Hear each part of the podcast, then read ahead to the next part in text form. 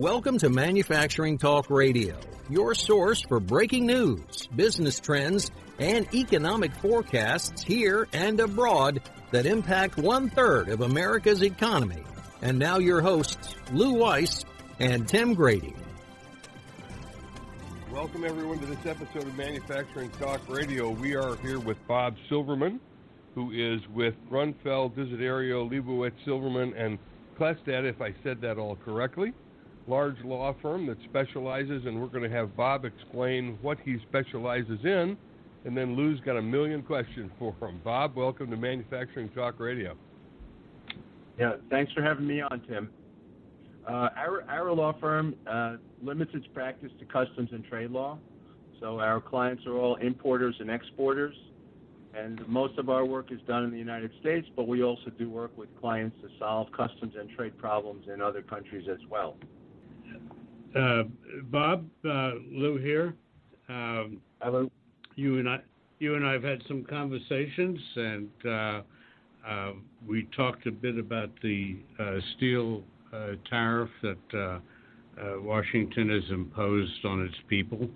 I'd like to hear a little bit about, from your perception and your legal position, what the steel tariff is, does, and what they hope to gain and then we'll get into a couple of other aspects of it. Sure.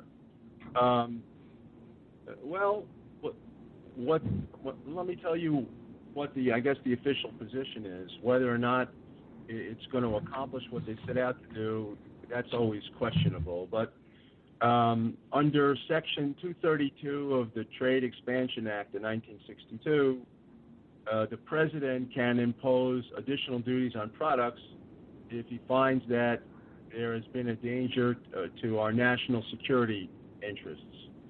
Uh, the Department of Commerce did a study, and they found that the uh, volume of steel and aluminum imports had increased dramatically.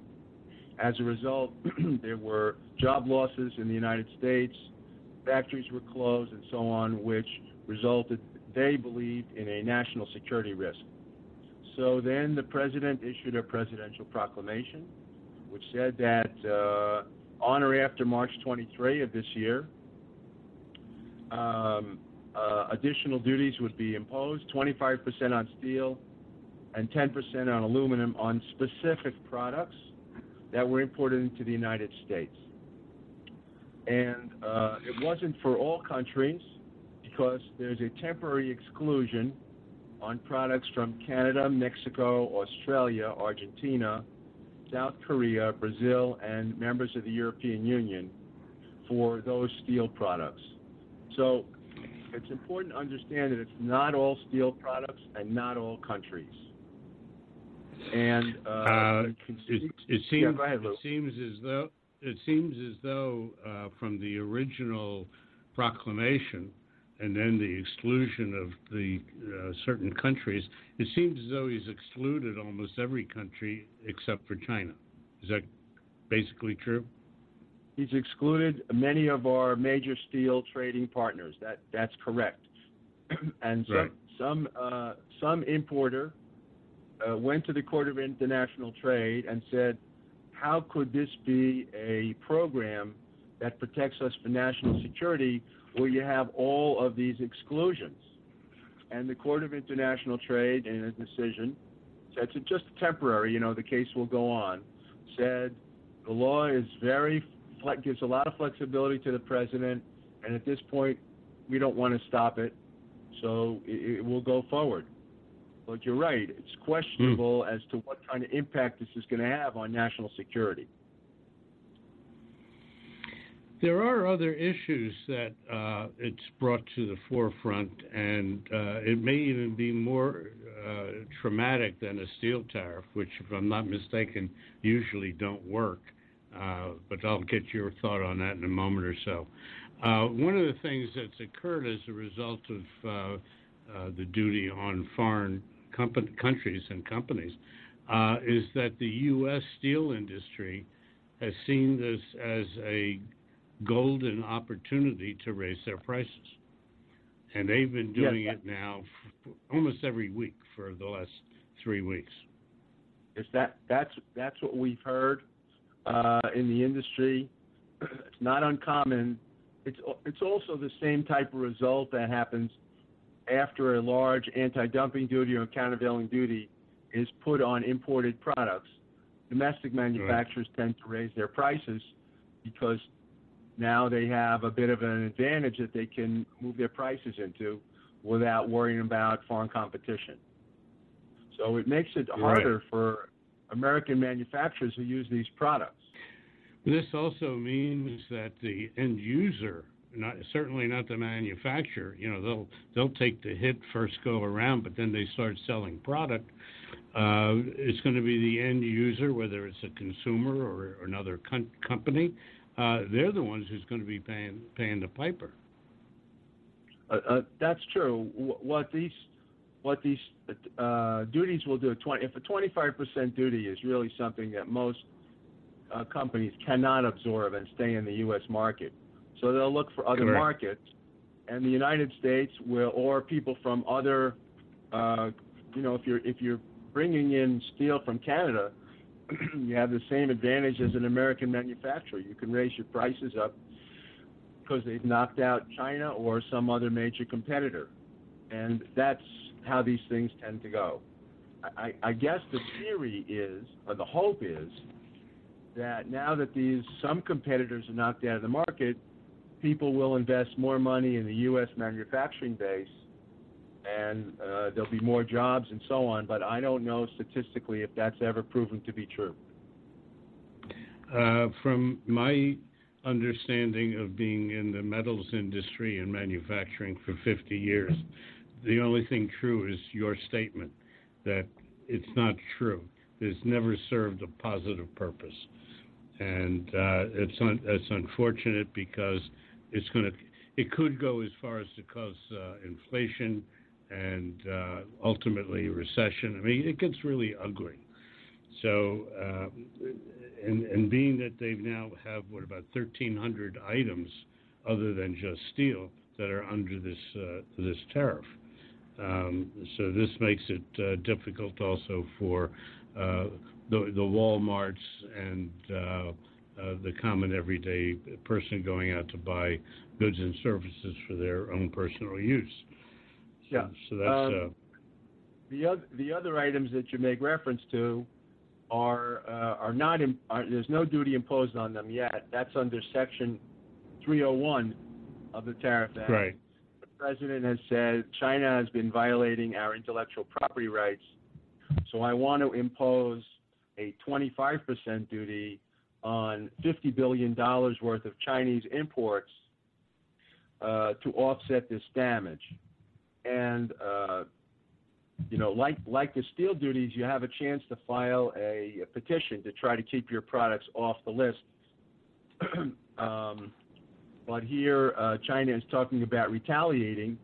So I think people who sell products to China uh, may pay if, if this other program gets put into place. That's notably agricultural products, uh, airplanes, and things like that that are big exports from the United States to China. Yeah, so the soybean farmer and the pig farmer and the Boeings are going to be the ones that pay the price. Yes, it'll hurt. It'll it will hurt our exports, but um, Uh. the, the Section 232 duties on steel and aluminum those are in place.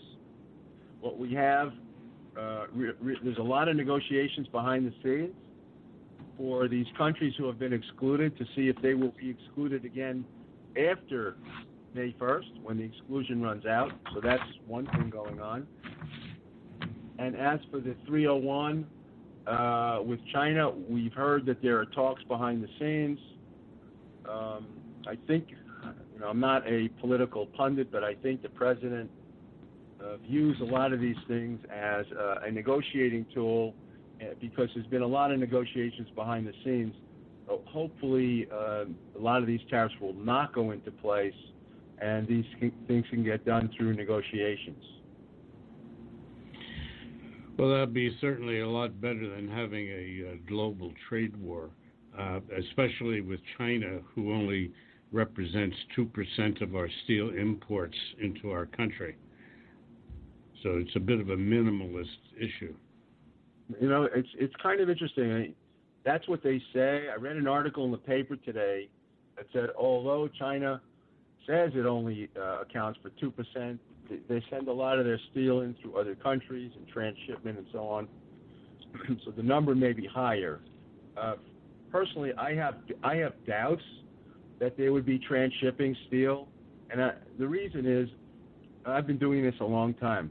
The only time I've seen people actually go to the trouble of transshipping, which which means moving it through another country to get it to the United States, it adds tremendous amounts of freight costs.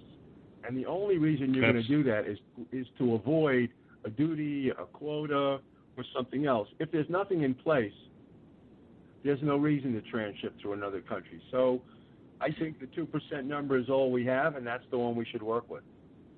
Yeah, actually, uh, if if I'm not mistaken, and you're the legal beagle on this one, um, if goods were to go in, let's say from China to Canada, and then you ship from Canada into the U.S., uh, my understanding is that uh, on your NAFTA documentation, um, you ha- it would have to be coming from Canada. If in fact it's coming from another country, you have to sign another document that's a certificate of origin. So, uh, in either case, unless you're now cheating that your Chinese goods are Canadian goods, uh, you, you, there's still a record somewhere of what this material is. Yeah, of course. There's uh, there's bills of lading and all different kinds of things to show that it went through Canada. And you're not eligible for NAFTA, and you're not eligible eligible for the exclusion on the 232 duties. Uh, the only way to be eligible is to cheat, which is against the law, and you put yourself at risk for civil or criminal prosecution, civil penalties or criminal prosecution. Well, Michael Cohn will probably agree with that. um, Tim?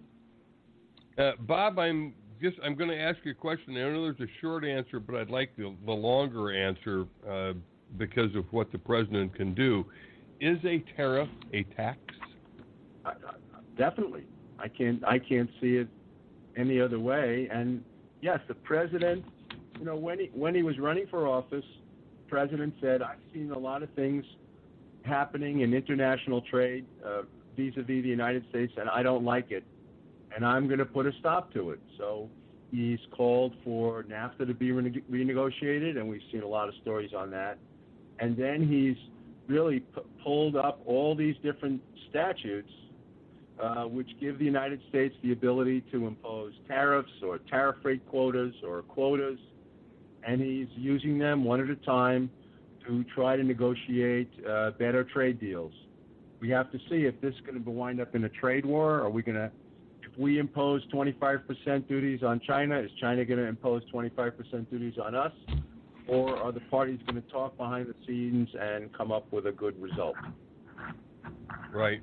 In terms of getting an exclusion for a product, is that an easy thing to do, Bob, or difficult?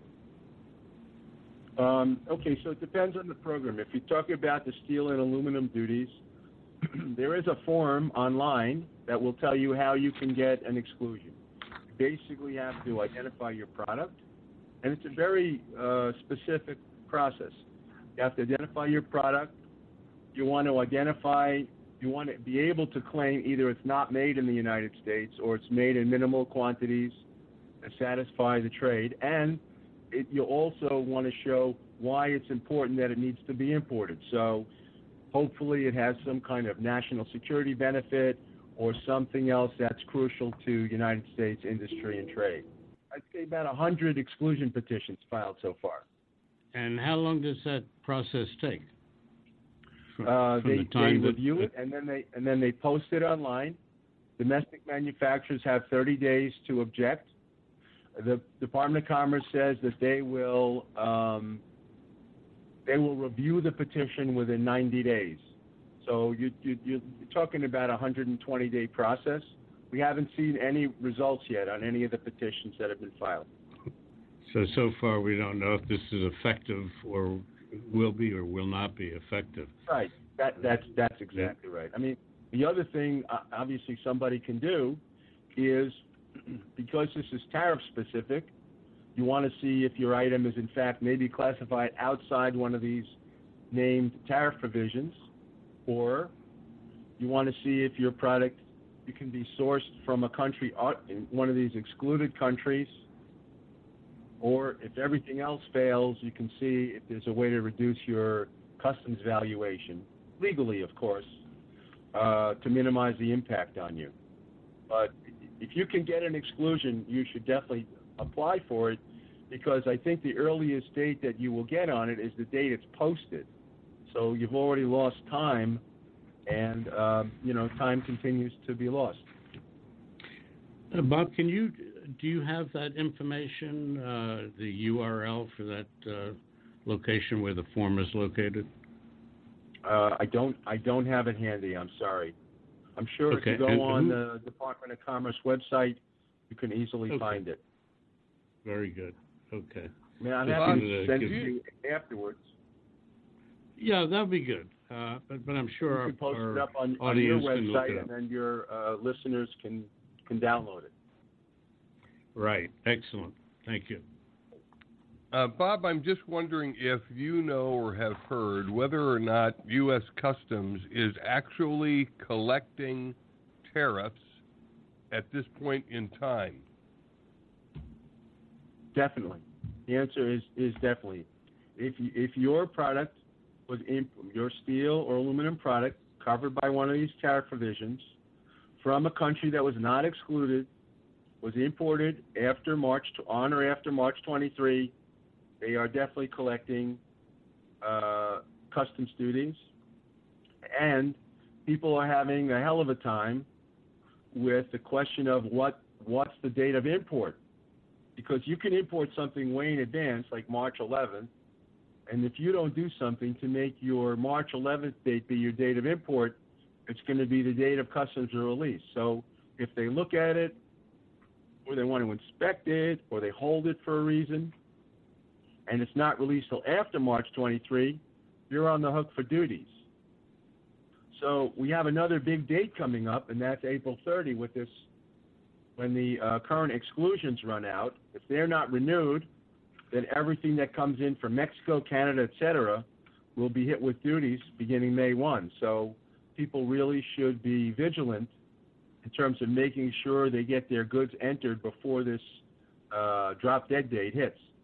Okay, Well, uh, we had certainly heard good. on the news, we had heard on the news repeatedly that uh, no, customs is not collecting any tariffs at this point. Um, and they talk about this 90-day period and the review period. So it's interesting that, in fact, uh, our thinking and what we had heard that they are collecting duties is in fact factual.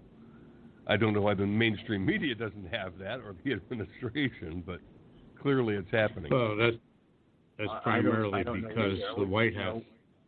Right. We we have a number of you know, we we represent not only importers but customs brokers. So we know that it's happening. We have people come to us and say, "Oh, my goods were arrived on a certain day, and but but they're asking me for duty, and did it come in? Is the date of entry before or after March 23?" And so, so we have that problem for a number of people.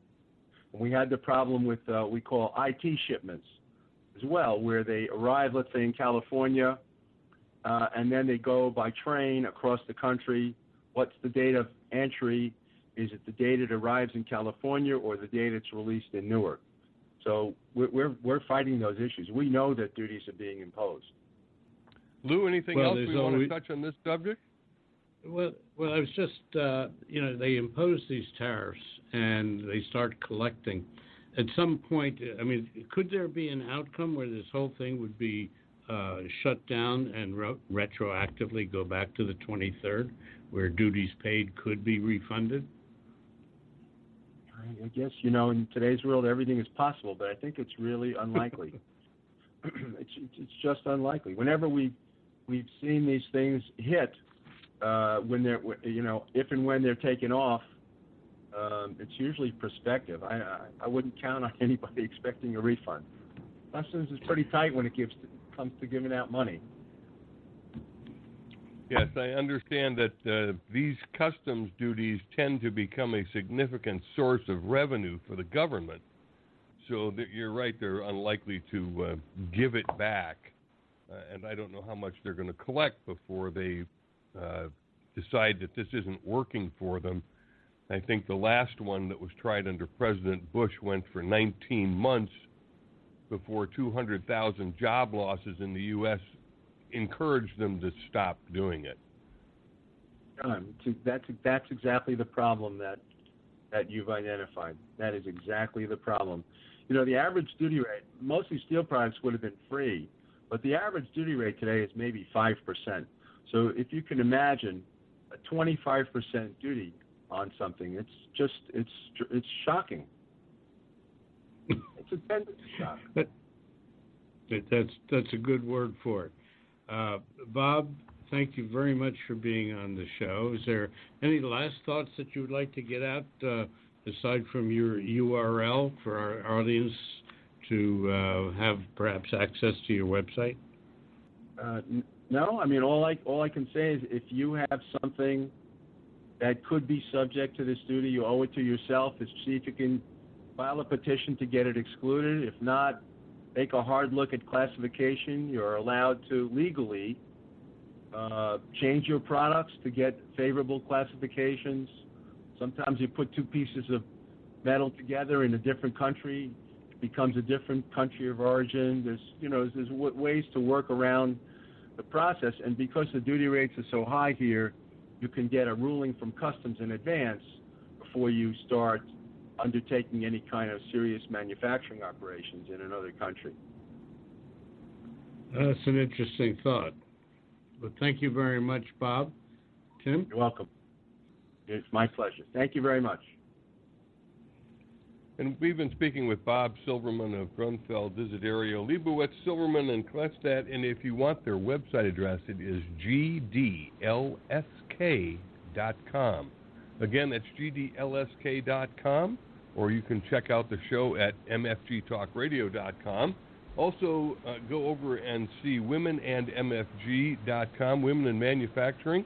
You'll find links between the two sites on our show, and all of our shows are in our library at manufacturingtalkradio.com. Thanks again for listening. Thanks for joining us on Manufacturing Talk Radio. You can hear our next broadcast each Tuesday at 1 p.m. Eastern Standard Time at mfgtalkradio.com.